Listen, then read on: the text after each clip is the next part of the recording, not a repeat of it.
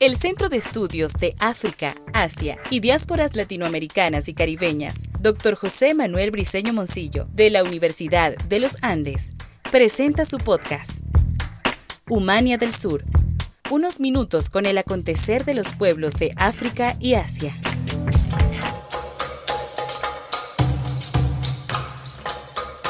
Es un placer para el Centro de Estudios de África, Asia y Diásporas Latinoamericanas y Caribeñas presentar su podcast Humania del Sur. Y en esta ocasión para homenajear a una figura muy importante de la academia, no solamente venezolana, sino de toda la América Latina, al doctor Caldone Whitehead, quien falleció en febrero de este año 2020. El doctor Caldone Whitehead venezolano nacido en Jerusalén en 1929, doctor en Ciencias Políticas y Relaciones Internacionales eh, por la Universidad Católica de Córdoba, Argentina. Se licenció en Estudios Internacionales por la Universidad Central de Venezuela, profesor jubilado de la Universidad de Simón Bolívar, ingresando a esta casa de estudio en 1970. También tuvo su paso en la Universidad de los Andes eh, como profesor invitado siendo miembro activo e investigador notable del Centro de Estudios de África, Asia y Diásporas Latinoamericanas y Caribeñas, Dr. José Manuel Briceño Moncillo. Entre su vastísima obra escrita encontramos la vigencia del mar, la delimitación marítima del noroeste del Golfo de Venezuela, la contaminación marina ante el derecho internacional, que fue su tesis doctoral, también los libros Bolívar y el Tercer Mundo, Globalización, Dos Rostros y una Máscara y El Reencuentro con Nogales. También se destacó en la carrera diplomática, siendo embajador de Venezuela en Turquía desde el año 2003 hasta el año 2007. Asimismo, el doctor Caldone Noaige fue un recurrente conferencista invitado en diferentes eh, países del mundo debido a la amplitud de temas eh, que manejaba.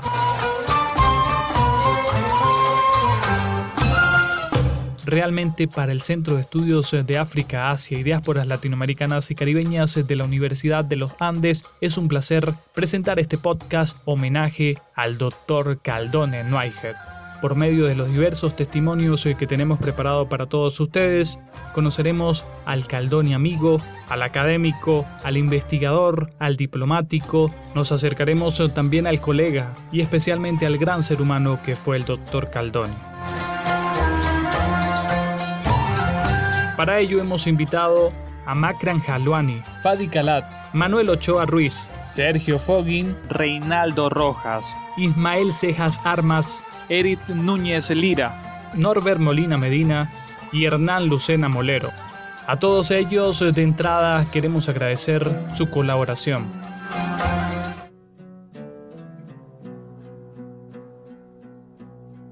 Comenzamos entonces eh, con las palabras de Macran Jaluani. Profesor titular de la Universidad de Simón Bolívar, jubilado en el año 2009, nacido en 1952 en Barcelona, Estado Anzuategui. Doctor en Ciencias Políticas en la Universidad de Münster, Alemania, en 1982.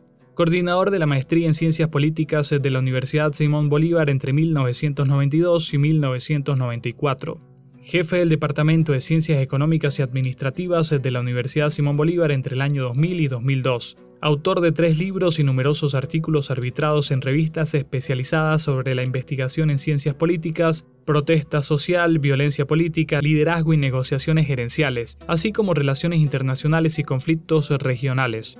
Fue director del Instituto de Altos Estudios de América Latina de la Universidad de Simón Bolívar entre el año 2007 y 2009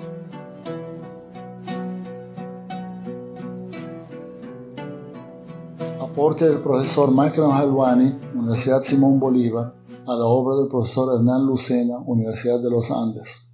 Caldoni Nuaige, 1930-2020. Obras y legado. En febrero pasado nos dejó para siempre el profesor universitario, el internacionalista y el intelectual Caldoni Nuaige, libanés de origen y venezolano por residencia y pasión dedicado al estudio internacionales con enfoque histórico, geopolítico, etnocultural y del derecho internacional público.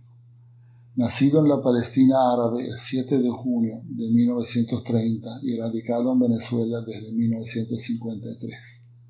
Graduado internacionalista con magna cum laude de la Universidad Central de Venezuela y jubilado luego de 32 años de educador superior en la Universidad Simón Bolívar.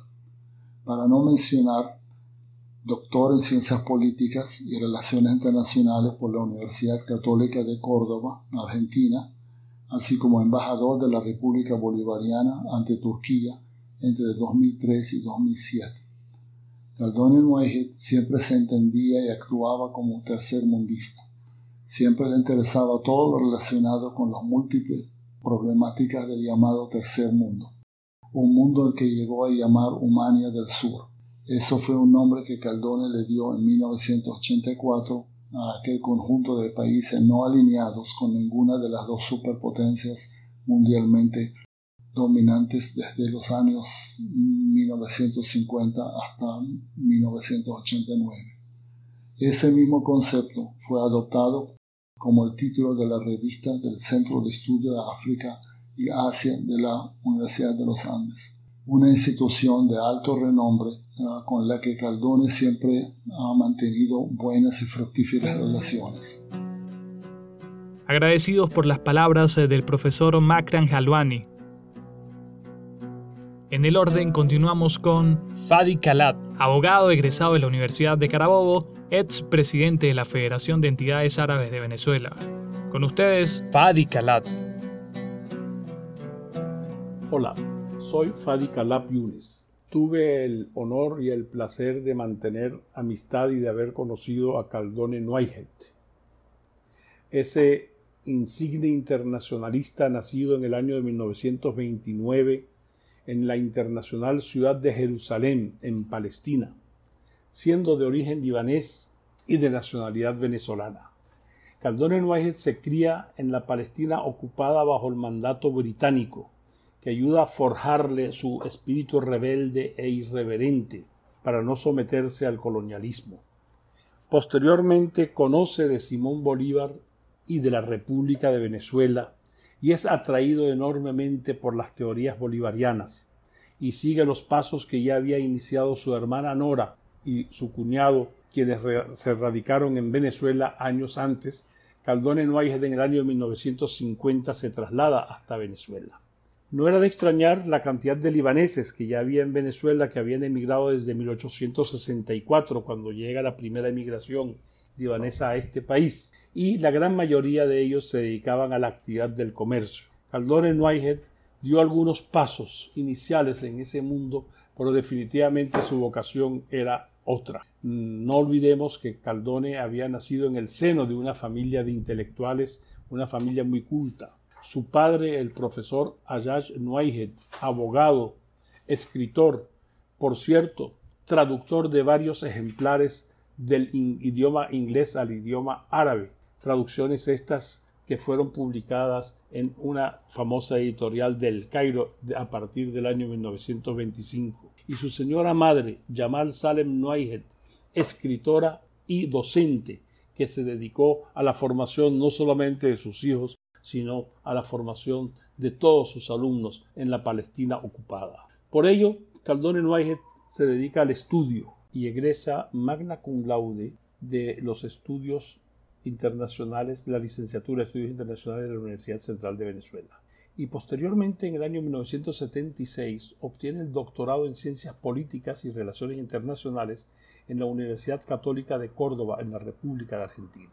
Caldone se dedicó a la enseñanza del idioma inglés en diversas instituciones de educación media acá, antes que se dedicara ya de lleno a la Universidad Simón Bolívar, en la cual forma parte de su plantilla de docentes desde el año 1970 hasta su jubilación en 1988. En, la misma, en esa misma universidad, Simón Bolívar fue investigador adscrito al Instituto de Tecnología y Ciencias Marinas y al Instituto de Altos Estudios de América Latina. También dictó diferentes cursos relacionados con sus especialidades en la Universidad de los Andes, Universidad Central de Venezuela, Instituto Universitario Politécnico de las Fuerzas Armadas, Instituto Pedagógico de Caracas, entre otros centros de educación superior. Indudablemente también lo conocieron en la Universidad de los Andes, la Universidad del en la Universidad de Carabobo. En 1974, Noahed fue delegado de Venezuela ante la tercera conferencia de las Naciones Unidas sobre el Derecho del Mar y entre el 2001 y el 2003 presidió la Comisión Presidencial de Integración y Asuntos Fronterizos. En el año 1960 realizó varios viajes por los países árabes, por el norte de África, y precisamente en la República de Argelia se encuentra el profesor Caldone Whitehead con Ahmad Abu Manjal, un prominente dirigente de la revolución eh, argelina, y se convierte en intermediario entre el gobierno de Argelia y el gobierno de Venezuela, donde le hacen llegar a través de él una carta al presidente de ese momento, don Rómulo Betancourt, con motivo de la creación de la Organización de Países Exportadores de Petróleo en el año de 1979 como un reconocimiento a su vocación bolivariana.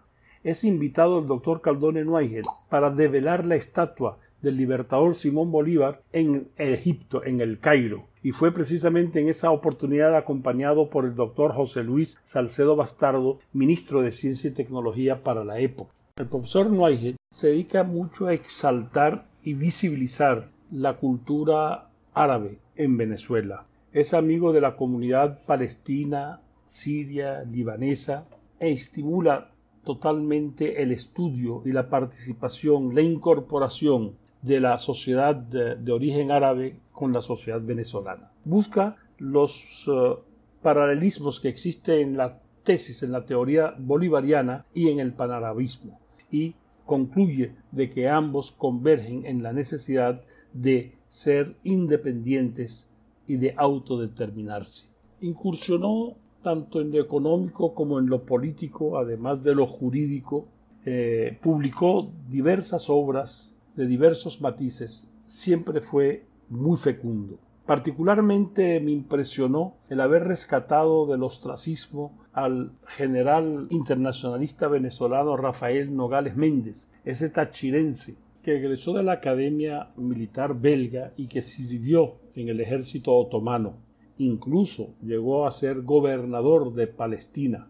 Rafael de Nogales Méndez, un internacionalista que sirvió en las causas de Sandino, en la lucha contra el gobierno del general Juan Vicente Gómez acá en Venezuela y que actualmente sus restos reposan en el Panteón Nacional, fue producto de un trabajo de investigación arduo que llevara a cabo el profesor Caldone Whitehead y diríamos siempre inconcluso, porque después de que creíamos que había terminado en sus investigaciones, su presencia como embajador de la República Bolivariana de Venezuela en la República de Turquía llevaba implícito, subyacente, la necesidad de hurgar en la tierra de Turquía los antepasados de este general venezolano. Indudablemente ahí volvió a escribir un nuevo libro e incluso un libro sobre cómo se desarrolló la investigación acerca de Rafael de Nogales Méndez. De su intensa y fecunda obra, Caldone Whitehead siempre demostró su carácter de libre pensador, de irreverente, un hombre que no quiso nunca someterse a ningún tipo de reglas que no fuesen aquellas que le dictaran su conciencia es un investigador o fue un investigador cabal, a tiempo completo. No era amante de titulares, sino siempre era aquel precursor de trabajos de investigación que daban resultados de gran beneficio para la economía, la cultura, la política o la diplomacia. Mantuvo siempre una relación extraordinaria con sus alumnos, donde él decía de que aprendía mucho más de lo que les enseñaba. Esa humildad de Caldone Whitehead indudablemente resaltó su figura y su personalidad. Particularmente uno de sus libros denominado Globalización, dos rostros y una máscara. Fue una incursión que hizo en el mundo político económico en la época de la globalización para dejar al descubierto la trama de los grandes capitales, además de ser esa referencia obligada en Venezuela en el derecho marítimo y en el derecho de fronteras. Se va, se va Caldoni sin concluir su obra. Es que su obra nunca pudo concluirse porque su investigación era permanente, pero indudablemente deja una huella imborrable en el quehacer científico, académico y cultural y deja particularmente en quienes tuvimos el honor de conocerle una profunda concepción de amistad sincera, de una amistad prodigiosa, próspera. Encontrarse con él era como encontrarse siempre con buenas nuevas. optimista en su espíritu. Indudablemente Caldone Whitehead su vida fue útil e imborrable su huella.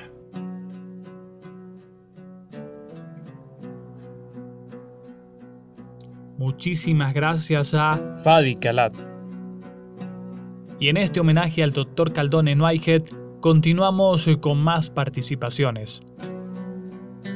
Ahora es el turno para Manuel Ochoa Ruiz, licenciado en Estudios Internacionales, licenciado en Estudios Internacionales de la Universidad Central de Venezuela. En el año 2000 obtuvo su maestría en Estrategias en Política Exterior por la Universidad de Málaga, España. Diplomático de carrera del Ministerio de Relaciones Exteriores de la República Bolivariana de Venezuela desempeñando distintas misiones diplomáticas en Colombia, El Salvador, Nueva York, Aruba y Honduras. Representante alterno de Venezuela ante la Organización de Estados Americanos en el año de 1995.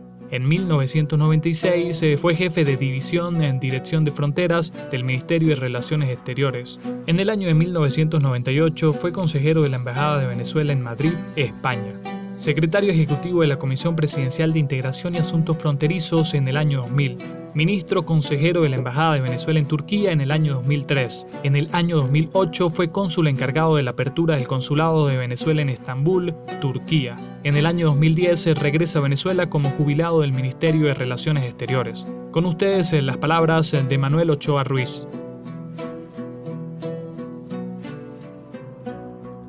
Manuel Ochoa, ministro consejero jubilado del Ministerio de Relaciones Exteriores de Venezuela 2010. Agradezco al Centro de Estudios de África y Asia de la Universidad de los Andes y al profesor Hernán Lucena la deferencia en invitarme a presentar una visión de la recia y multifacética personalidad de un venezolano digno y ejemplar como lo fue el doctor Caldone Weige, a quien traté a lo largo de 20 años de relaciones profesionales y de amistad. Lo primero que debo destacar de su recia personalidad es la de un patriota en todo sentido de la palabra. Su pasión por Venezuela fue el norte de su vida, reflejado en diversos campos de las relaciones sociales, sea como investigador, como académico, como profesor universitario o como conferencista. El tiempo me impone centrar estas palabras en su labor en el servicio interno y exterior de la Cancillería de nuestro país. Debo destacar su dedicación para cumplir la importantísima tarea en la reactivación de la COPAF, Comisión Presidencial de Asuntos Fronterizos, y transformarla en la Comisión Presidencial de Integración y Asuntos Fronterizos, COPIAF, con la misión primordial de detectar, estudiar, analizar y elevar propuestas para la solución de los problemas fronterizos, en especial con la República de Colombia esto sí, al más alto nivel del Estado venezolano, en aras de lograr una mayor integración en los tres campos del poder económico, político y social. Su labor allí fue trascendental. Él venía con una sólida formación académica en política internacional, a la cual se sumaba su labor como investigador en temas como el derecho del mar y frontera. Su experiencia como catedrático universitario con un dominio de escena, equilibrio emocional y conocimiento de la materia a tratar, le permitió desarrollar las actividades inherentes al alto cargo que desempeñaba con el mayor de los éxitos. De esta etapa cabe destacar sólido e inquebrantable espíritu de trabajo en equipo, amistad, transparencia y todo ello bajo el ámbito de una rigurosa disciplina. Después de esta fructífera y reconocida labor en la COPIAF, el doctor Caldone Nueje asume funciones de embajador en nuestra representación diplomática en Ankara, República de Turquía. Considero que con este nombramiento fue la oportunidad de servir a su país en el exterior como diplomático de alta jerarquía. Su aquilatada formación en estudios internacionales de la Universidad Central de Venezuela y su posterior doctorado en Ciencias Políticas y Relaciones Internacionales por la Universidad Católica de Córdoba, Argentina, por allá en 1976, permitía visualizar su éxito como jefe de misión. Elaboró y ejecutó un plan de trabajo que comprendió los aspectos políticos, económicos y culturales. Sus actividades se orientaron al fortalecimiento de las relaciones diplomáticas entre ambos países, representado por el desarrollo de un mayor nivel de interacción entre Venezuela y Turquía y una proyección cultural de Venezuela, para lo cual se diseñó un conjunto de actividades enfocadas en dar a conocer a nuestro país a través de hijos ilustres como el libertador Simón Bolívar, Francisco de Miranda, Antonio José de Sucre, Andrés Bello, Simón Rodríguez, Rafael de Nogales Méndez y otros, por medio de un sistema de difusión como fueron las conferencias, los seminarios y las distintas publicaciones. Entre lo más destacado encontramos las obras dedicadas al generalísimo Francisco de Miranda, Venezuela, General Miranda, Ninturquie Anilari, publicada en el 2004, y The World of Venezuela Nogales Bello. La publicación bimensual de la revista en español Reseñas en Ankara también va a servir para tratar temas relativos a Venezuela y de otras representaciones diplomáticas fungían como colaboradores. Esto último con la intención de presentar en esta región tan importante para Occidente la unidad latinoamericana. Asimismo, el doctor Caldone Nueje quiso con su labor dejar una presencia física permanente de Venezuela en Turquía, materializada en dos sendas estatuas, la del libertador Simón Bolívar y del generalísimo Francisco de Miranda en En el aspecto económico, comienza a promover con empresarios turcos y venezolanos la mayor viabilidad del comercio entre los dos países. Para ese momento se encontraban en un nivel bajo. El producto de esta gestión sentó las bases de las actuales relaciones con una visión estratégica que permitió establecer bajo su gestión como jefe de misión el Consulado de Venezuela en Estambul como punto pivote del intercambio comercial. El ejercicio de la docencia le llevó al doctor Caldone Nueje 50 años de su vida. Llegó a decir que un maestro lo es cuando logra identificar los sentimientos de sus estudiantes y que él apreciaba cuando el sendero de la vida que cada quien tomaba y el sendero de la vida lograba de nuevo el encuentro y en el cual le permitía apreciar hasta dónde había podido llegar con su mensaje. Fue profesor en liceos, universidades, como la Universidad Simón Bolívar, de la cual fue profesor desde su fundación. Entendió como un reto el estudio de las fronteras y para él era motivo de orgullo poder mostrar a nivel nacional e internacional el futuro de sus investigaciones. Consideraba necesario mantener vivo el espíritu de la defensa de la frontera como un sagrado deber nacional, lo que reiteró como conferencista en las escuelas militares del país, ejército, armada, aviación y Guardia Nacional. En estas partes de mis palabras quiero referirme al doctor Caldone Nueje en su carácter humano como amigo, padre de familia y su incondicional voluntad de ayudar al prójimo sin distinción alguna. El amigo leal, el amigo sincero, el hombre que destacaba con una capacidad de apoyar con la palabra adecuada en los momentos extremos, cualesquiera fuera su dimensión, y con una capacidad para hacer ver a su interlocutor el camino adecuado en medio de la mayor tormenta. Padre ejemplar de cuatro hijas, formadas en diversos campos profesionales que han dado lo mejor de sí por nuestro país y con una vocación de servicio guiada por el ejemplo de su padre y caracterizada por una voluntad férrea de lucha permita la providencia que la obra y pensamiento del doctor Caldone Nueige pueda trascender en el tiempo. Entre las ideas que me afloran en este momento es, es, la de preservar su biblioteca y que se le dé un destino que permita que pueda ser accesible en especial a estudiantes universitarios. De igual forma, realizar anualmente un seminario sobre la temática de su obra como investigador y afines, como también la creación de una cátedra libre con su nombre creo que podrían ser tres ejes fundamentales para preservar una obra que servirá de acicate y ejemplo a las futuras generaciones. Muchas gracias. Muchísimas gracias a Manuel Ochoa Ruiz por su participación.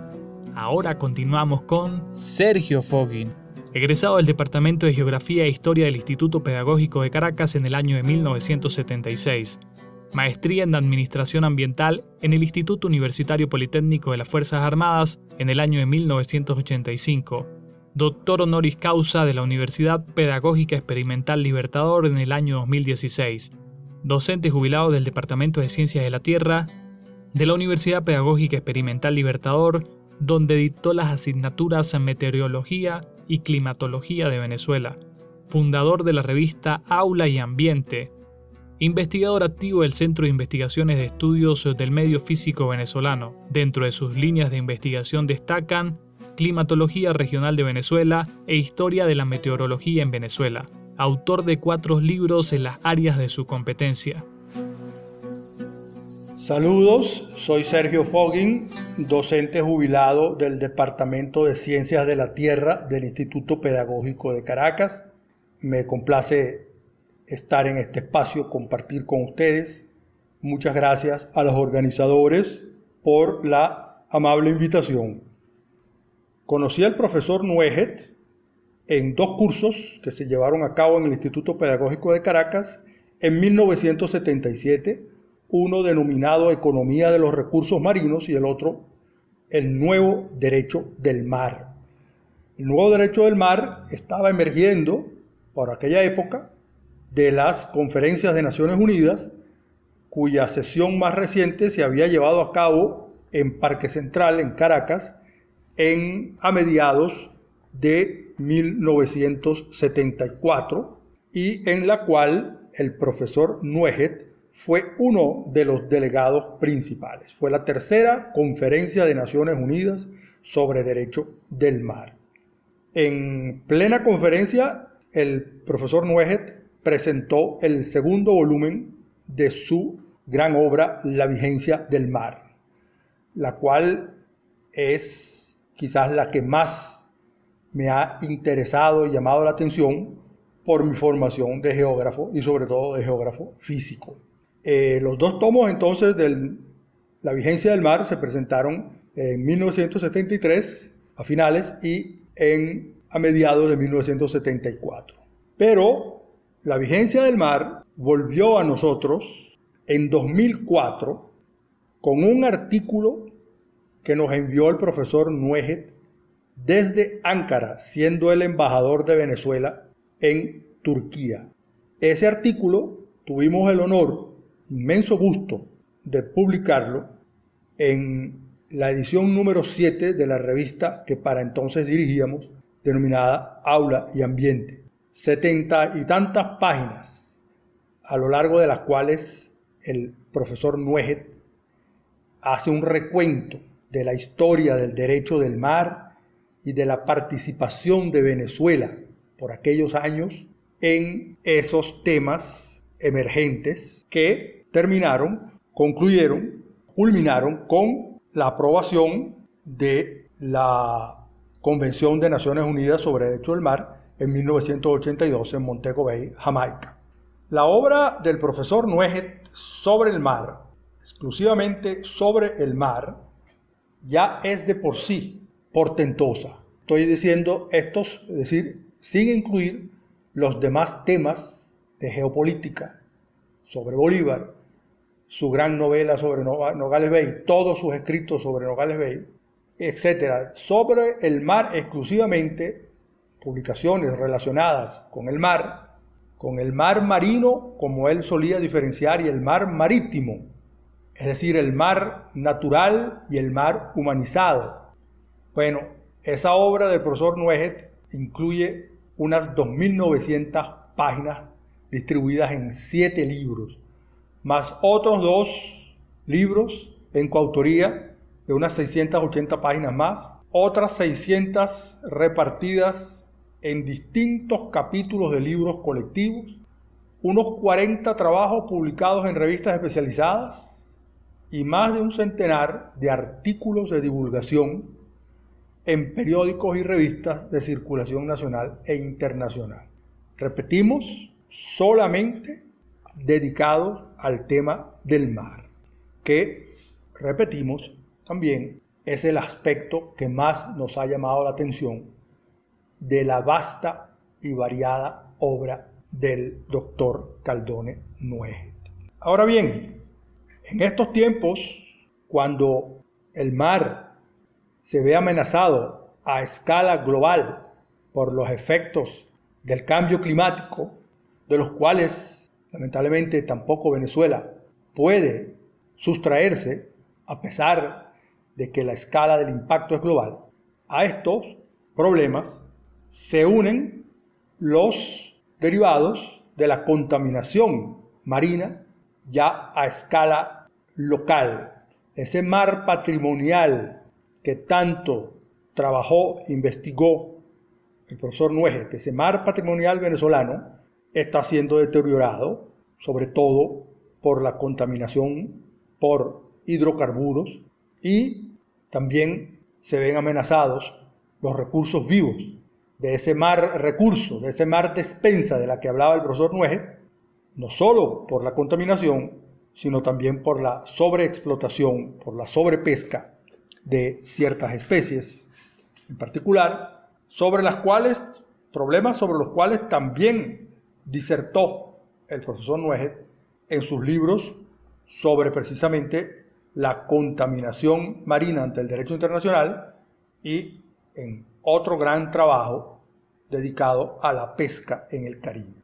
Lo que nos lleva a plantearnos entonces es que, y a considerar que no son suficientes los grandes tratados internacionales, por mucho que se pretendan hacer valer, imponer, y por mucho que se cumplan, que nunca es suficiente, si esa protección, esa tutela que requiere, que requieren nuestros mares, el mar de Venezuela, o mejor dicho, los mares de Venezuela, porque en cada trecho de costa se puede decir ese mar Caribe que llamamos, en términos generales, presenta rasgos propios.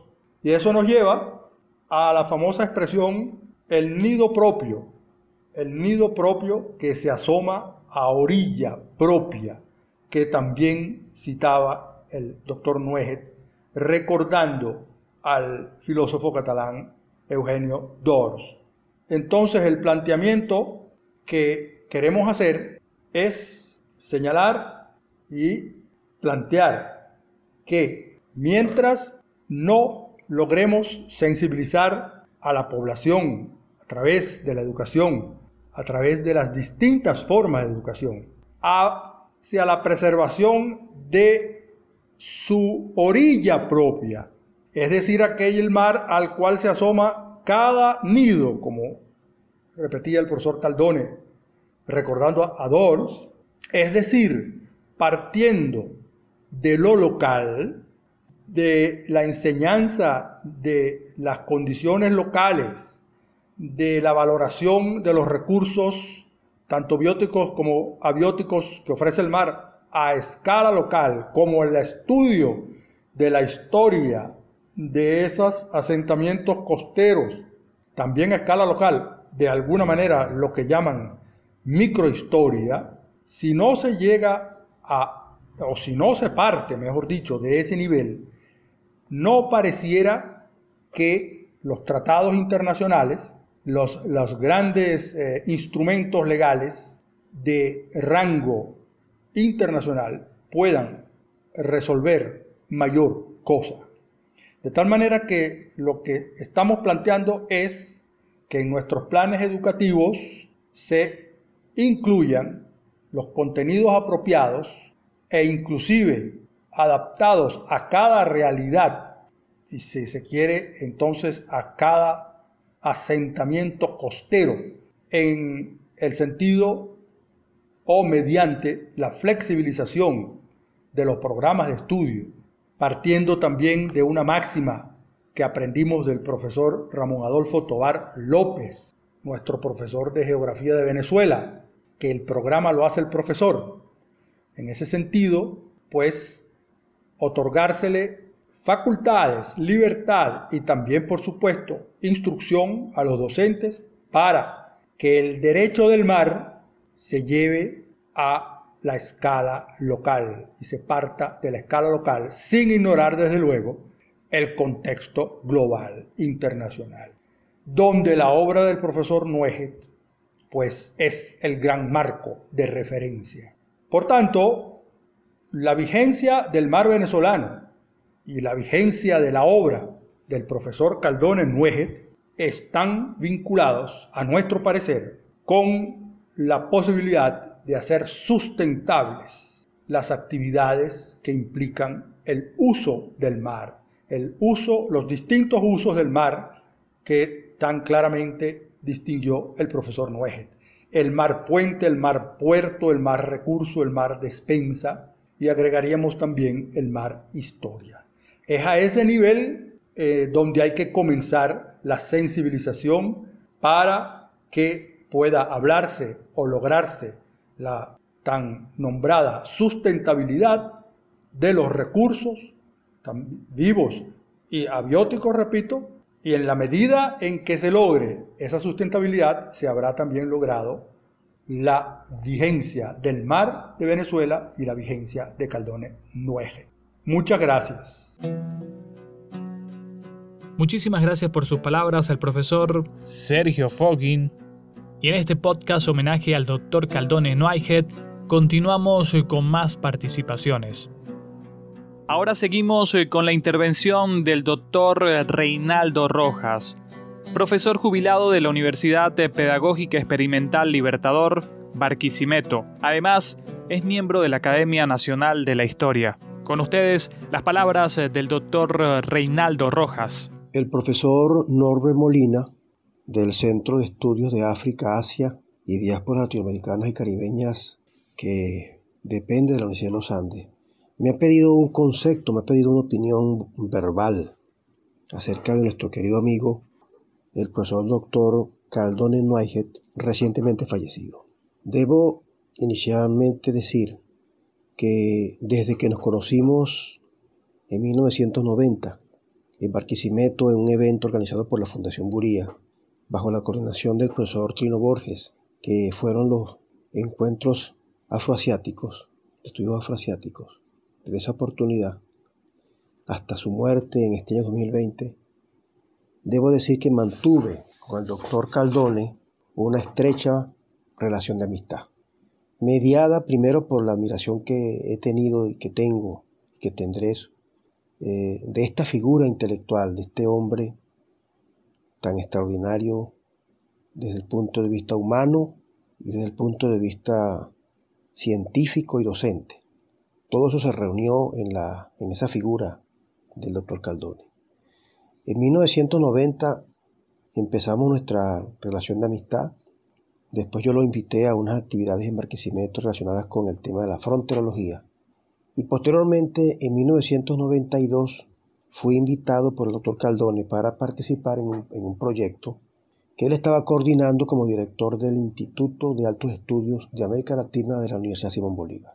Ese proyecto tenía que ver con un libro que posteriormente fue, fue editado por la Simón Bolívar con el título de Venezuela y los países hemisféricos, ibéricos e hispanohablantes, y que estuvo relacionado con la conmemoración de los 500 años del encuentro, del mutuo descubrimiento de España América de esta tierra de gracia.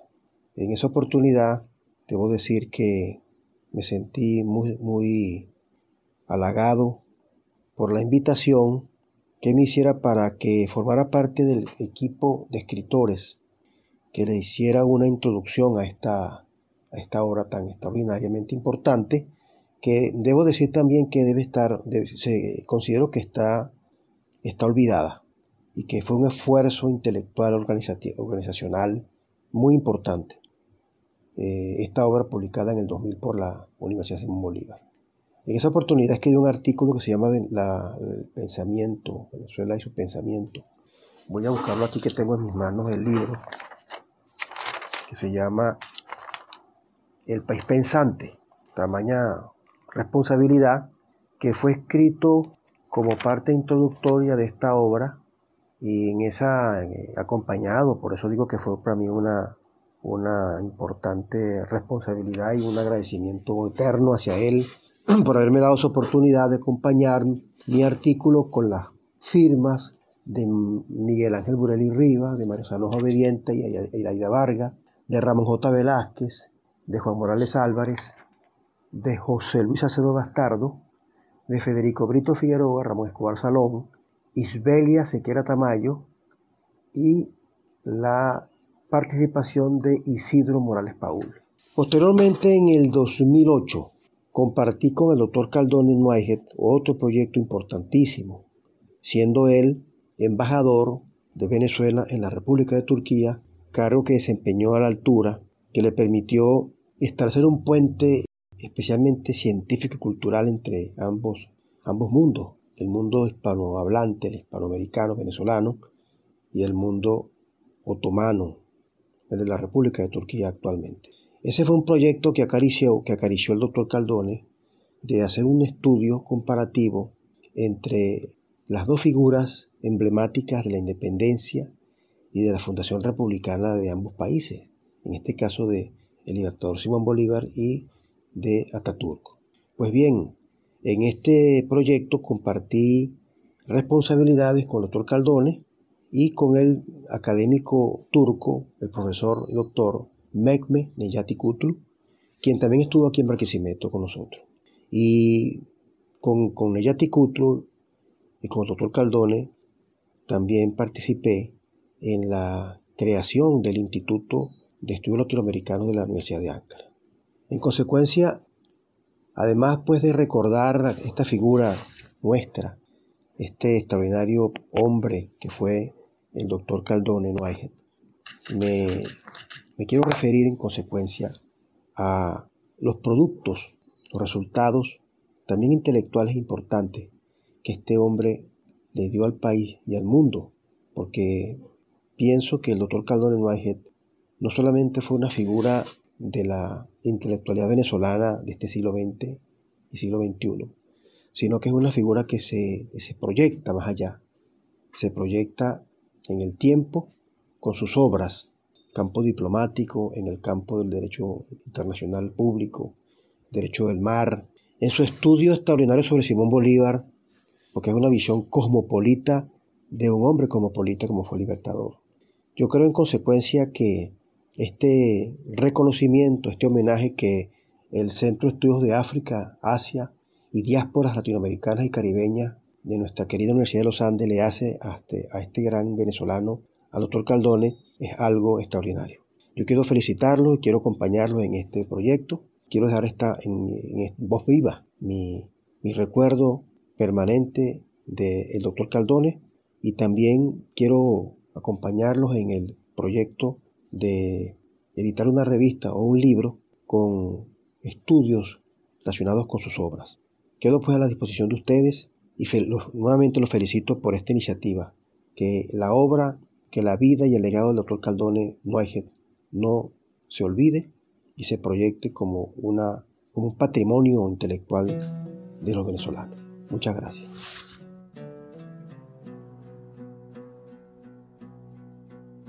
En febrero de este año 2020 recibimos la triste noticia de la desaparición física del Dr. Caldone Whitehead.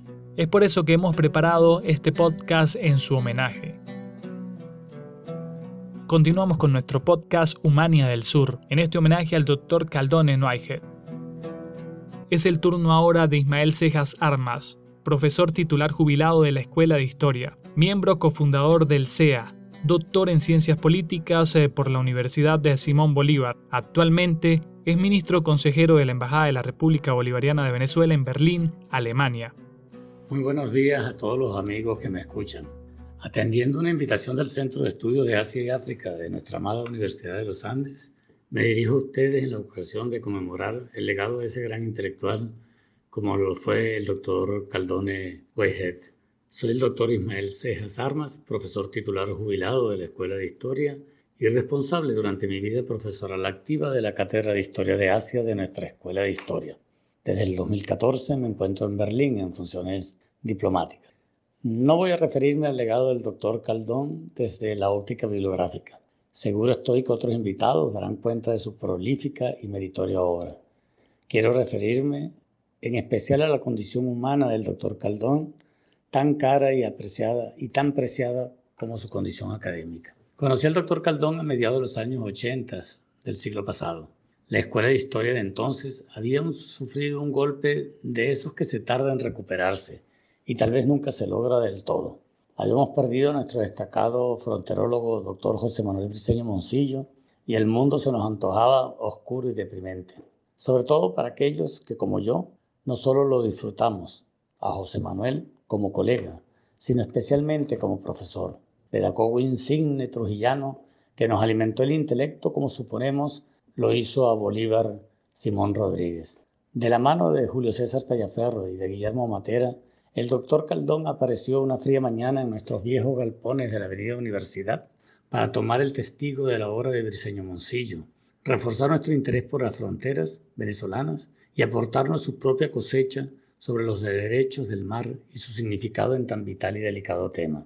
No solo sustituyó a nuestro colega desaparecido en las aulas, sino que también aportó la dulzura que embestía su personalidad para recordarnos que aún detrás de la más larga noche siempre nos espera un nuevo amanecer.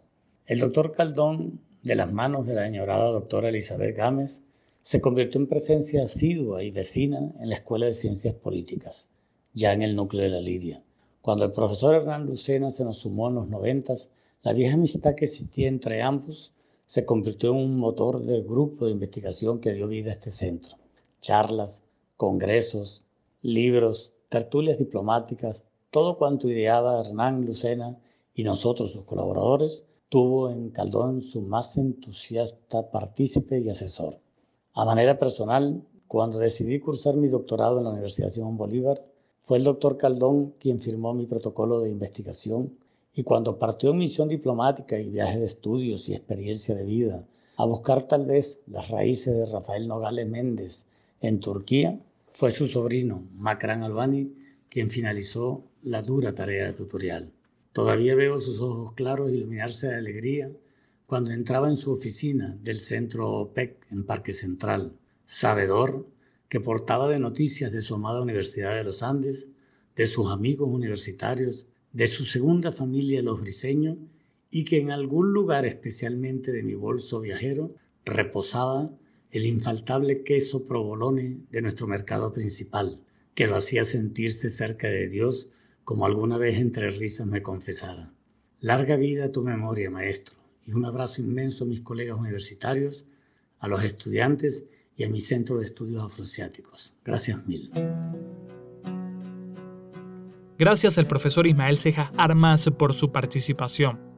Y en este homenaje al doctor Caldón Whitehead, continuamos con más participaciones.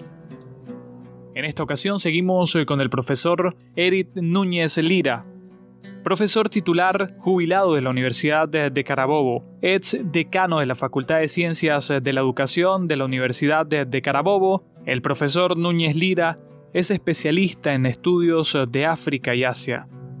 Habla Eric Rodolfo Núñez Lira, profesor jubilado de la Universidad de Carabobo.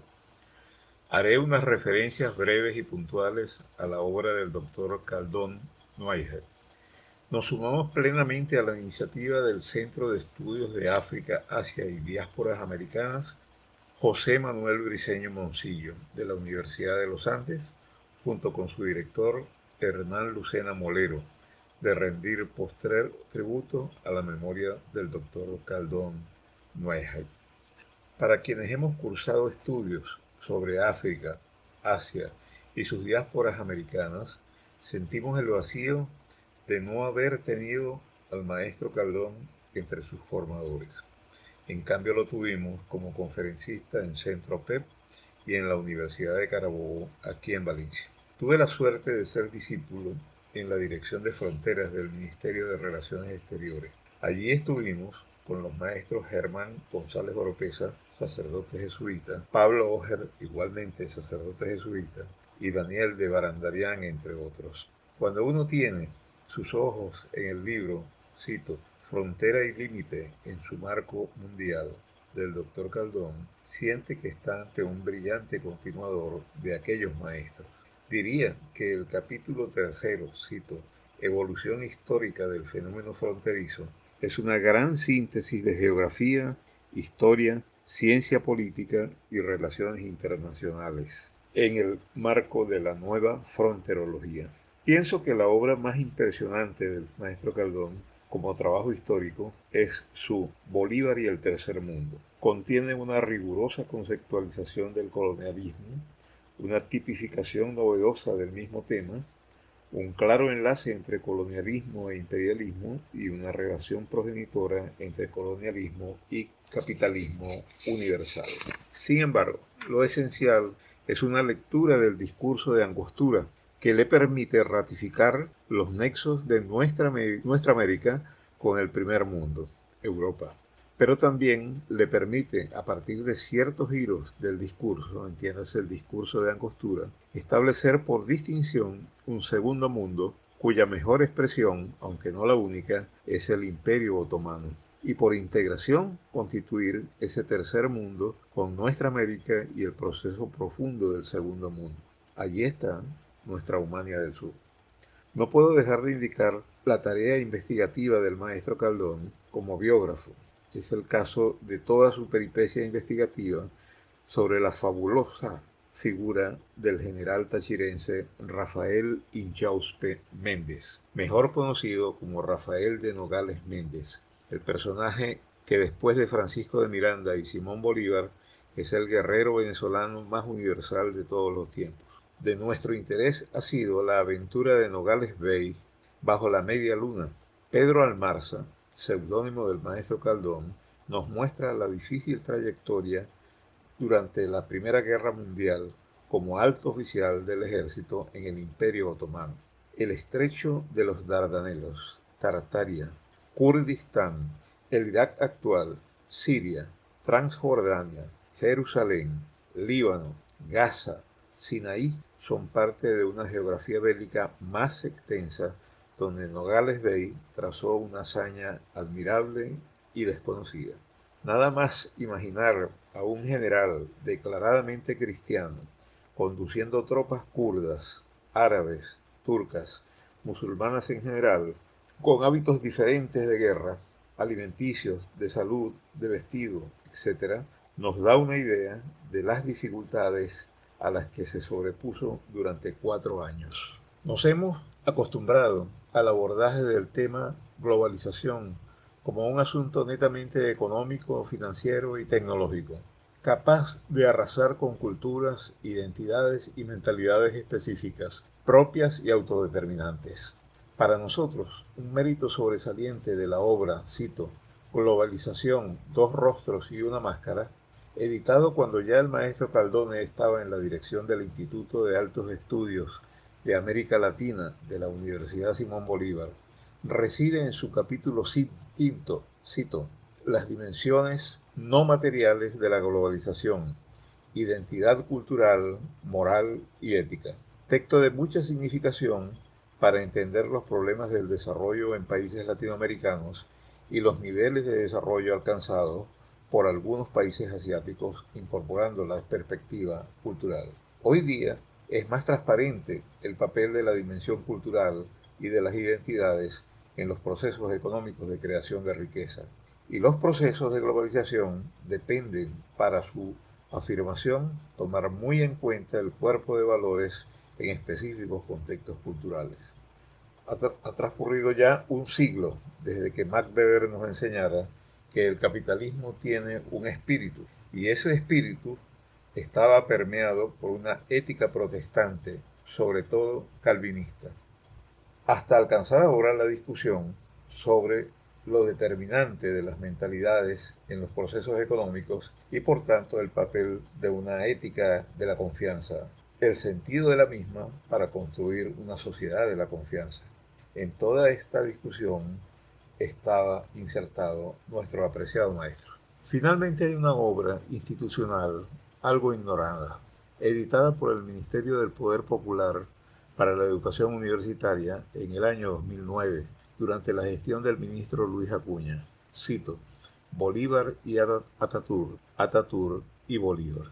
El maestro Caldón venía de la reciente experiencia diplomática como embajador en Turquía, periodo 2003-2007. Le pareció que una coherente culminación podría ser acercar a las dos figuras históricas de ambos países, Simón Bolívar y Mustafa Kemal Atatürk, colocando sus diferencias de tiempos y escenarios geográficos, entre otras, pero descubriendo semejanzas proyectables en un futuro de integración bajo condiciones y circunstancias comprensibles dentro del marco del tercer mundo. Este texto, redactado bajo una suave atmósfera plutarquiana, intentando construir paralelismos entre dos héroes, fue acompañado con trabajos del profesor Reinaldo Rojas sobre Bolívar y Mehmet Nekati Kutlu de la Universidad de Ankara sobre Ataturk. Profesor Hernán Lucena Molero, eh, director del Centro de Estudios, aspiramos con entusiasmo que la Biblioteca Caldón se constituya en lugar de acopio, divulgación y encuentro sobre la obra édita e inédita del maestro recientemente fallecido. Para no abusar del tiempo previsto, es todo por ahora. Queremos agradecer por su participación al profesor Eric Núñez Lira. Ahora continuamos con Norbert Molina Medina, profesor de Historia de Asia adscrito al Departamento de Historia Universal de la Escuela de Historia de la Universidad de los Andes. Es investigador activo del CEA y candidato a doctor en estudios políticos. Escuchemos entonces a Norbert Molina Medina. Les habla Norbert Molina Medina, profesor de la Cátedra de Historia de Asia, adscrita al Departamento de Historia Universal de la Escuela de Historia de la Universidad de los Andes, y miembro investigador del Centro de Estudios de África, Asia y Diásporas Latinoamericanas y Caribeñas, Dr. José Manuel Briceño Moncillo de la misma universidad.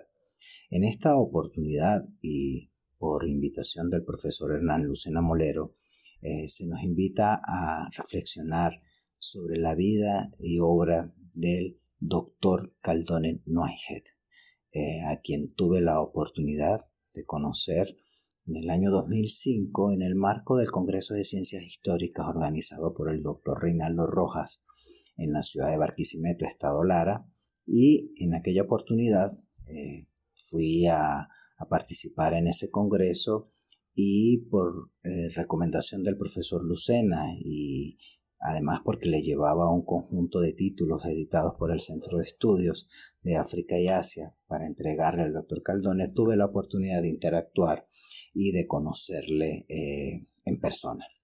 El doctor Caldone Noahead era un conocedor, eh, como buen maestro que era, de la realidad asiática.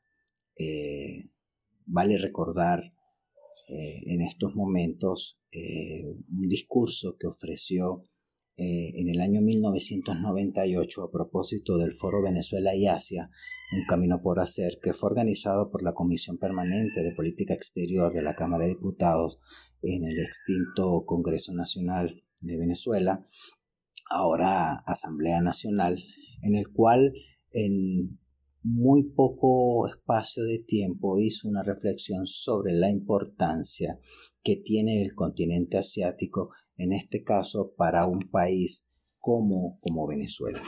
Eh, y digo esto porque en aquel tiempo, en aquellos años, eh, dada la crisis económica que estaba viviendo Venezuela y la política de buscar opciones eh, para diversificar los mercados del país, los mercados petroleros en este caso, y tratar de buscar otras fuentes de financiamiento, el continente asiático, entonces particularmente Asia Oriental, los países del Asia Oriental, Japón, Corea, China, por citar algunos, se convertían entonces en, en unas naciones que eh, despertaban el interés de la clase política venezolana de entonces, eh, con la intención, como hemos dicho, de tratar de buscar opciones para eh, resolver un poco la situación que nos estaba o que el país estaba enfrentando. Eh, en aquella oportunidad el doctor Caldonen Neuheit expresó que eh, para comprender al continente asiático había que entender entonces cómo, se habían, cómo habían surgido y cómo habían crecido ese conjunto de macroculturas que tenían un sello muy importante basado en la religión o en el orden ético-filosófico, ¿verdad?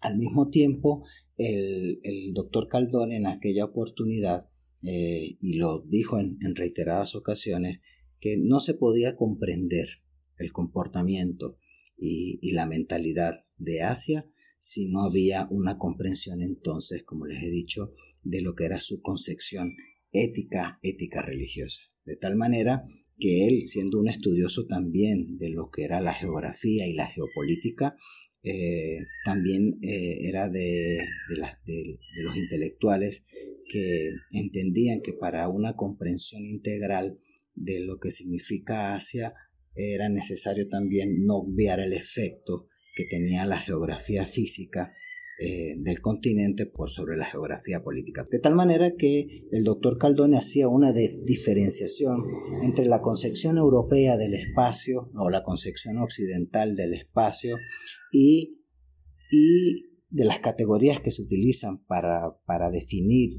y para analizar el espacio en Occidente y cómo ellas muy poco servían para abordar entonces la realidad de Asia o de las Asias, como en muchas ocasiones, como en muchas ocasiones sostuvo.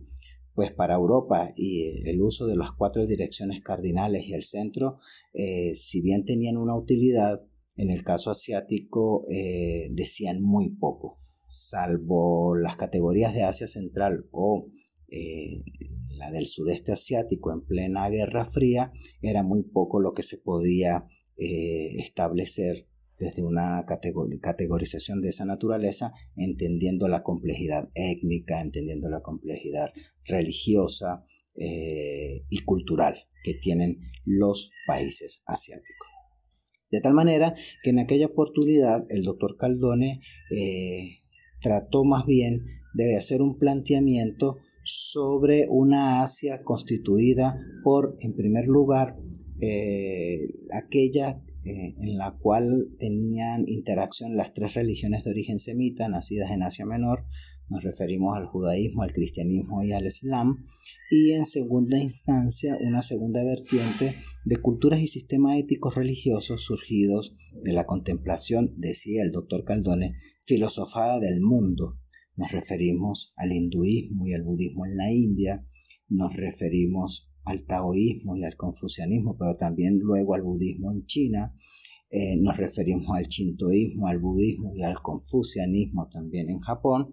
Y sobre la base de eso, eh, tratar de comprender entonces cómo estos países surgieron eh, en el siglo XX, luego de la ola de nacionalismos y de independencias que tuvo lugar sobre todo después de la Segunda Guerra Mundial haciendo algunos paréntesis, como por ejemplo el proceso de modernización japonesa surgido con la revolución o la restauración Meiji a finales de la década de los 60 del siglo XIX, que es un ejemplo del cual el doctor Caldones siempre reflexionaba eh, por la originalidad y, por eh, digamos, la decisión que tuvo el pueblo y gobierno japonés de la época de adelantar un proceso de modernización que eh, lo llevó a convertirse a inicios del siglo XX en uno de los países más poderosos del mundo. Yo quisiera referir también una obra muy importante eh, sobre el continente asiático, particularmente sobre Asia Central, que el doctor Caldón escribió en un lapso de, de 20 años. Eh, aunque no lo escribió en principio como un libro, yo tuve el honor y la responsabilidad de compilarlo y editarlo como libro eh, sobre la base de unas conferencias que dictó el doctor Caldón entre 1990 y el 2010, que se recogen en un libro que editamos en el Centro de Estudios de África y Asia, que lleva por nombre Asia Central, de la estepa y el caballo al oleoducto y el rascacielos, que forma parte de unas conferencias, la primera de ellas dictada en el tercer seminario internacional África y Asia en América Latina y el Caribe, organizado por la Fundación Burí en la, ciudad de Barquisimeto, Estado Lara, en julio de 1992, que llevaba por nombre el Asia Central y América Latina, Nacimiento Simultáneo y Sendas Divergentes, ¿qué habrá de común en los genes recesivos? Y una segunda parte eh, de, esa, de, esa, de ese trabajo académico que hizo el doctor Caldone que eh, abordó entonces ya un poco más el tema del siglo XX, las independencias de las cinco ex repúblicas soviéticas, luego de la caída del muro de Berlín y del el fin de la Unión Soviética. Este es un trabajo, eh, digamos, que fue, como les he dicho, parte de un conjunto de conferencias que compilamos en, este, en esta pequeña obra que además está constituido, o es un trabajo, aunque pequeño, en espacio muy completo, porque aborda el espacio y, los nombres ancestrales que tuvieron esta parte de, del Asia Central. Eh, aborda también eh, el tiempo, digamos, cómo ha sido la evolución en el tiempo de lo que hoy son esas cinco ex repúblicas soviéticas, el experimento socialista bajo la influencia de la Unión Soviética, eh, la primera década después de la, de la guerra de Afganistán y por último, todo lo que ha sido, y después del de la caída del bloque soviético, y lo que ha sido los primeros años de las independencias y toda la interacción geopolítica que ha tenido esta zona del mundo como consecuencia de la riqueza energética, agrícola y gasífera que tiene el Asia Central. De tal manera que eh, el doctor Caldone, además de sus temas eh, sobre geografía, sobre geopolítica, sobre fronterología, también tuvo una inquietud, también tuvo una preocupación muy importante por el devenir de los pueblos asiáticos y en aquella oportunidad trató de brindar a la comunidad académica venezolana y a instituciones políticas del Estado eh, una referencia eh, detallada y muy bien pensada sobre cómo Asia podía servir o cómo Asia, el continente asiático, eh, era un área de vital importancia para un país petrolero como, como Venezuela. De hecho, en alguna oportunidad dijo que Venecia había sido el primer eh, poder cristiano en establecer las relaciones mercantiles con los musulmanes y que luego su hijada Venezuela lo haría a través a través de la web. Quiero reflexionar, eh, perdón, terminar mi, mi reflexión con una interrogante que se hizo en aquel discurso que hizo en el Congreso Nacional que dice, comillas, ¿cuándo comprenderá la humanidad que el dominio del mundo no está en el poder político o militar, sino más bien en el corazón de los hombres, en la voluntad de una convivencia pacífica a que toda la humanidad aspira?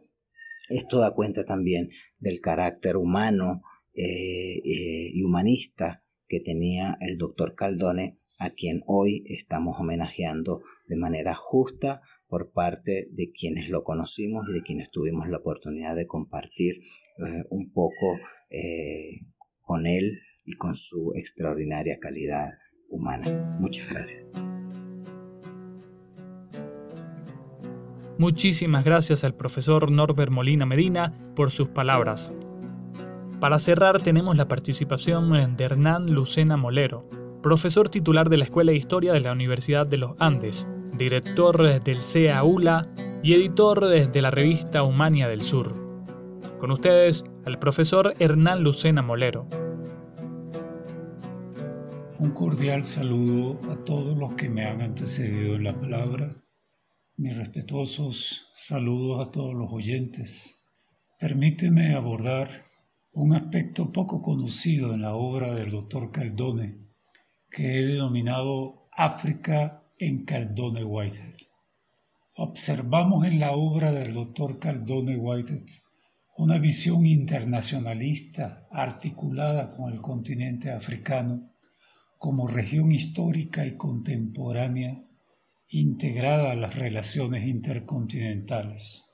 No existe un criterio aislado en su visión africanista, ya que validó las civilizaciones africanas en torno al dinamismo del Marret, es decir, esa región del norte sahariano formado por Libia, Túnez, Argelia, Marruecos y Mauritania como eje comunicacional con África subsahariana a través de las rutas comerciales terrestres hidrográficas, marítimas, entre las cuencas principales que le dio preferencia el Nilo, el Níger y el Congo, junto a mares como el mar Mediterráneo, el mar Arábigo y el mar Rojo, océanos como el Atlántico y el Índico. Desde estas macroregiones se desarrollaron pasos comunicacionales con Asia y regiones occidentales entre ellas Europa junto a América y el Caribe. Siempre el doctor Caldone sostuvo su visión geográfica como eje ordenador en su análisis. El doctor Caldone Whitehead fue pionero y fundador en la enseñanza de los estudios africanos.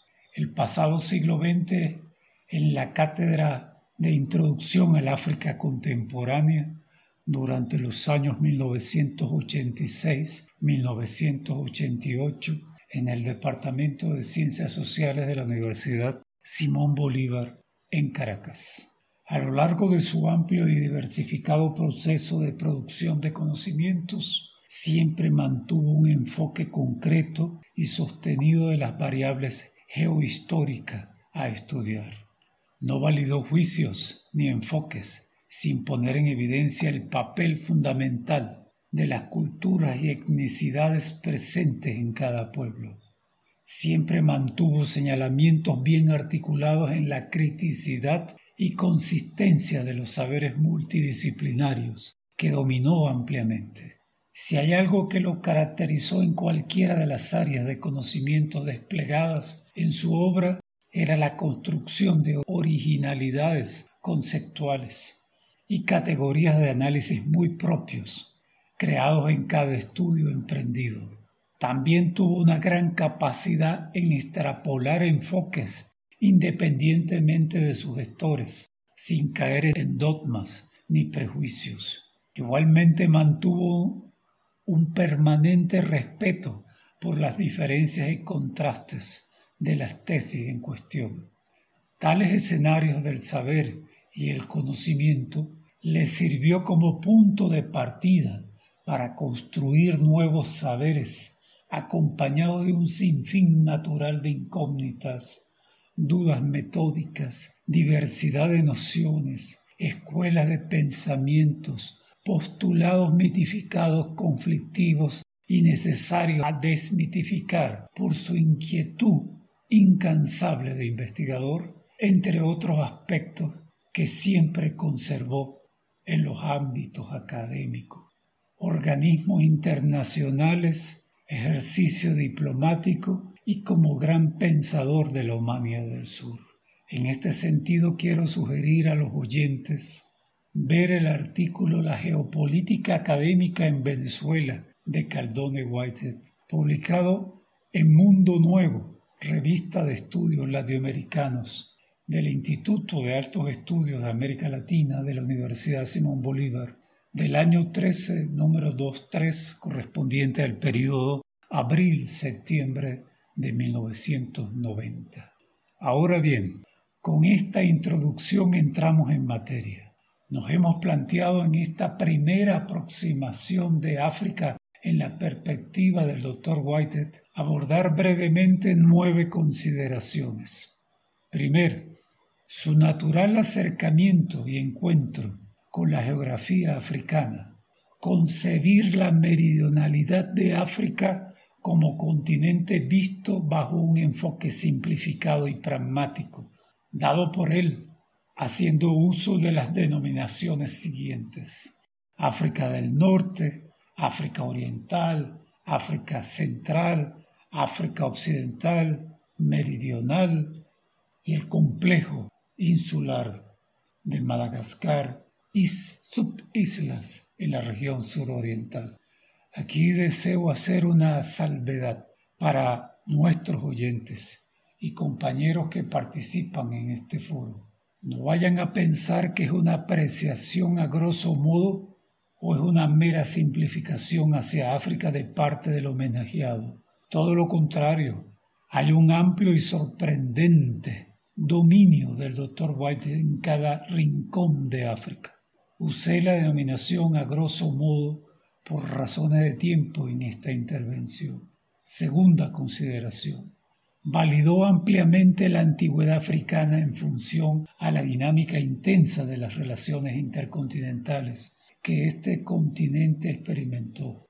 Estudió los distintos tipos de intercambio comercial caracterizados por la circulación de bienes en las rutas terrestres, marítimas, e hidrográficas que existieron en los distintos reinos, imperios y ciudades africanas. África impulsó diálogos, canjes materiales y espirituales con la Europa mediterránea, el cercano Oriente, Medio Oriente, el contexto asiático de la India y China por sus costas norte y suroriental, del continente durante el período autónomo de su historia. Tercera consideración. Dimensionó y dio reconocimiento histórico a las macroreligiosidades presentes en África. Nos referimos al papel del cristianismo antiguo en Etiopía, único país cristiano con anterioridad al coloniaje europeo, tal como él lo indicaba.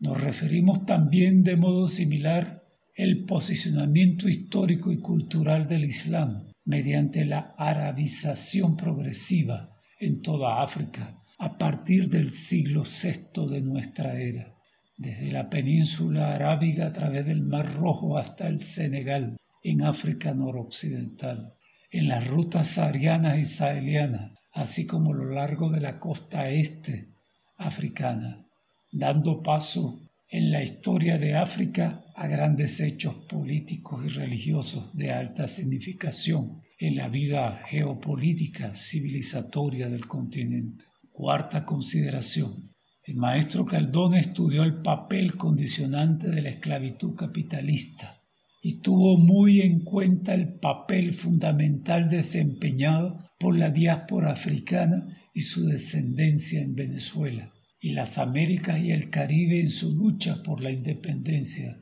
de estas tierras del colonialismo español, entre otros. Igualmente analizó el papel condicionante del colonialismo europeo en África en los espacios territoriales marítimos y fluviales, donde el trazado arbitrario de meridianos y paralelos en la Conferencia de Berlín de 1884 y 1885 representó uno de los mayores casos de arbitrariedad en la historia mundial donde la dinámica etnia-nación africana se ve alterada, dividida y separada en los nuevos mecanismos de sometimiento a través de las doctrinas de ocupación simbólica o efectiva por parte de las distintas potencias coloniales que llegan con barcos, ejércitos, religiosidad como punta de lanza administración colonial, jurisprudencia, economía de mercado, entre otros talantes. Elementos estos que van a crear una fronterología única de choques muy heterogéneos en sus costas, fronteras marítimas, anfibias y cultural donde deliran las líneas imaginarias, límites superpuestos en realidades socioeconómicas variables y sometidas a procesos de disolución y ajustes en el espacio africano tradicional de las fronteras, en el nuevo valor geopolítico concedido por el nuevo ocupante. Es quinta consideración. Estudió el papel desempeñado por la Conferencia Afroasiática de Bandung de 1955 en la descolonización de África haciendo énfasis en lo que él llamaba el anillo afroasiático y la importancia de estudiar el manifiesto de la conferencia de Bandung, donde se da un paso histórico por primera vez en el siglo XX al espíritu de diálogo y debate en esta parte del mundo. Aquí quiero citar al maestro Caldone, abro comillas. La Conferencia Afroasiática de Bandung se inscribió en la historia universal como la cuna del primer encuentro y consecuente entendimiento entre los países de Asia y África, que hasta el día anterior habían sido colonias. Las naciones del mundo que no contaba frente a los del mundo que contaba. Fin de la cita. Sexta consideración. Otra área africana de su interés lo representó la región del África subsahariana, o también conocida como África Austral, África del Sur o África Meridional.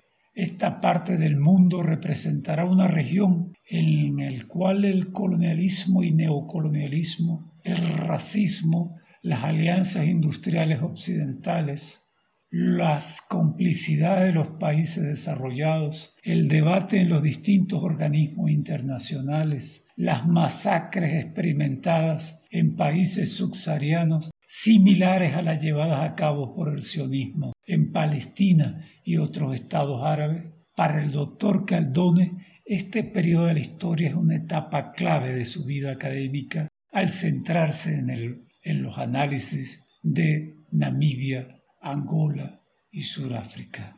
Séptima consideración. Estudió ampliamente el impacto del apartheid y explico muy brevemente esta palabra de lengua africana.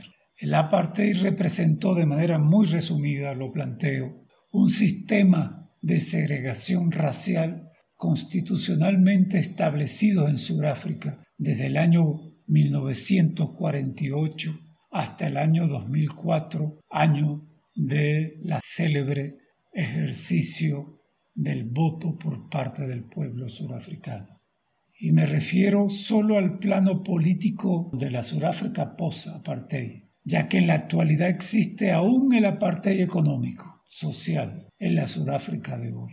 El doctor Caldone también le dio importancia a los efectos de este régimen racista en la apropiación del protectorado establecido en Namibia. Estudió las aspiraciones frustradas surafricanas en el sur de Angola al incursionar militarmente y llevarse a cabo la última batalla del siglo XX. Me refiero a la batalla de Cuito-Cuanavale. El doctor Caldone estudió la desestabilización ocasionada por el apartheid en los países de la línea del frente de la frontera norte de Sudáfrica, en ese cono sur del continente. Octava consideración. Una de las últimas áreas de estudio que el doctor Caldone desarrolló con gran motivación sobre África fue el estudio del pensamiento político de Nelson Mandela y su papel histórico en Sudáfrica, África continental y el resto de la humanidad del sur, o como él honraba decir, ya que fue el creador del término, repito, en la Humania del Sur. Tuve el honor de conocerlo en un día inolvidable e histórico, el 28 de julio de 1991, a las 8 y 15 de la mañana, en los espacios del Teatro Municipal de Valencia, con motivo de la entrega del doctorado honoris causa por parte de la Universidad de Carabobo a Nelson Mandela, así como la entrega en esa misma ocasión de la Orden Bicentenaria y la Medalla Bicentenaria por la Universidad de los Andes al líder surafricano. Noveno.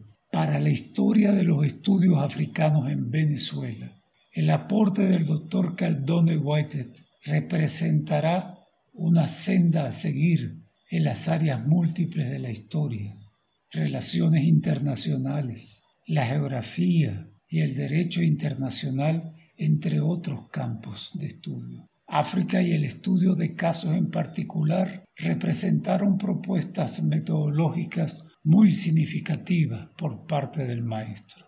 Desde ese 28 de julio de 1991 creció una amplia relación de amistad personal y académica causas conjuntas de libros y revistas, conferencias y congresos afroasiáticos auspiciados por el Centro de Estudios de África y Asia de la Universidad de los Andes. Tuvimos el honor de recibir orientaciones del maestro en diversas áreas de estudios, asesorías en línea de investigación.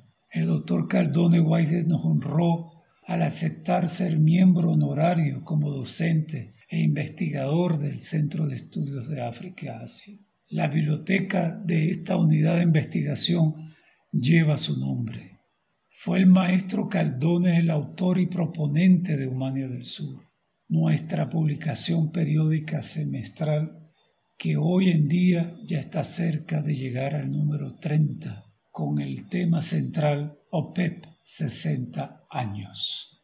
Y quiero informar a nuestros oyentes que el número 29 estará dedicado a la vida y obra del doctor Caldone Whitehead en distintas facetas. Sin duda un número especial para homenajearlo desde los Andes venezolanos y saldrá publicado electrónicamente en el mes de noviembre de este año 2020. En él pudimos observar en todo momento la expresión sencilla, de un hombre militante por las causas justas de una humanidad del sur, asumida y comprometida en el legado de su obra, dejada para la consulta, estudio y debate en el porvenir. En el amplio legado dejado por el maestro Caldone Whitehead, podemos afirmar que hay todos los requisitos cumplidos para iniciar una escuela de pensamiento académico pionera y única en Venezuela, Iberoamérica y el mundo académico internacional. Hay estudios dilatados, hay epistemología del conocimiento geográfico del mar, de las fronteras, del área internacionalista, del área histórica y biográfica. Su obra es un referente indispensable entre la Humania del Sur universitaria y generaciones futuras de estudiantes y profesionales de las humanidades. A ellos les corresponderá estudiar, difundir y rescatar en toda su dimensión los escritos y grabaciones de la palabra del Maestro, y es justo iniciarlo aquí, en nuestro entorno académico venezolano, donde Él lo dio todo. En el horizonte de sus nueve décadas de existencia, siempre lo caracterizó la disposición total de contribuir en distintas iniciativas. Muy pocas veces dijo no a las solicitudes que le llegaron formalmente por un oficio, correo electrónico o llamada telefónica. Y concluyo con esta posición. Cuando hay una obra académica hay trascendencia a las propias matemáticas biológicas del autor de dicha obra. Cuando hay conocimiento original, los saberes siempre estarán presentes en el tiempo y listos para debatir los nuevos enfoques epistémicos y contrastarlos. Cuando hay una obra académica de peso, hay trascendencia a las posturas sectarias que aparecen circunstancialmente en la vida.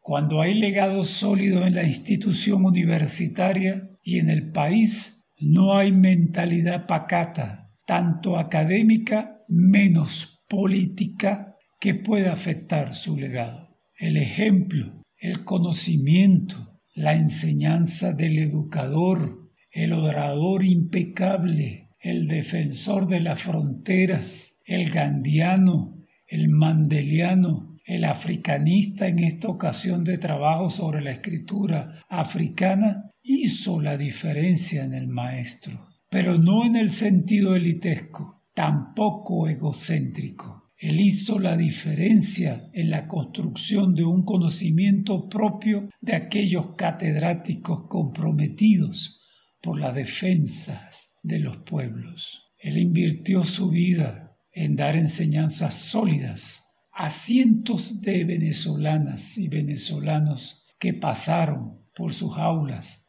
academias y proyectos de vida compartido. El doctor Caldone Guaide fue una charla en vida y explico puntualmente el significado de esta palabra, de la lengua sánscrita proveniente de la India, que da origen a las lenguas de la humanidad. Y el significado de la palabra charya es aquel que enseña mediante el ejemplo o a través del ejemplo. Nosotros hemos tenido el honor, la dignidad de haber contado con su presencia, conocerlo por años y ahora nos toca seguir estudiando la obra de un maestro que es ejemplo de excelencia en el conocimiento y en la vida Gracias por su atención.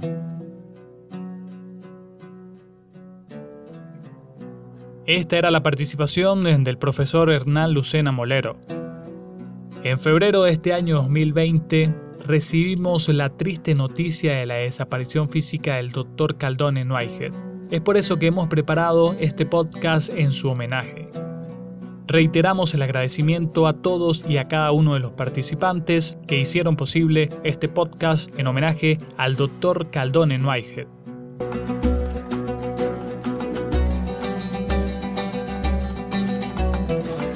Solo queda agradecerle a ustedes eh, por su atención. A todos ustedes, eh, muchísimas gracias en nombre del Centro de Estudios de África, Asia, Diásporas Latinoamericanas y Caribeñas, doctor José Manuel Briceño Moncillo. Será hasta una próxima.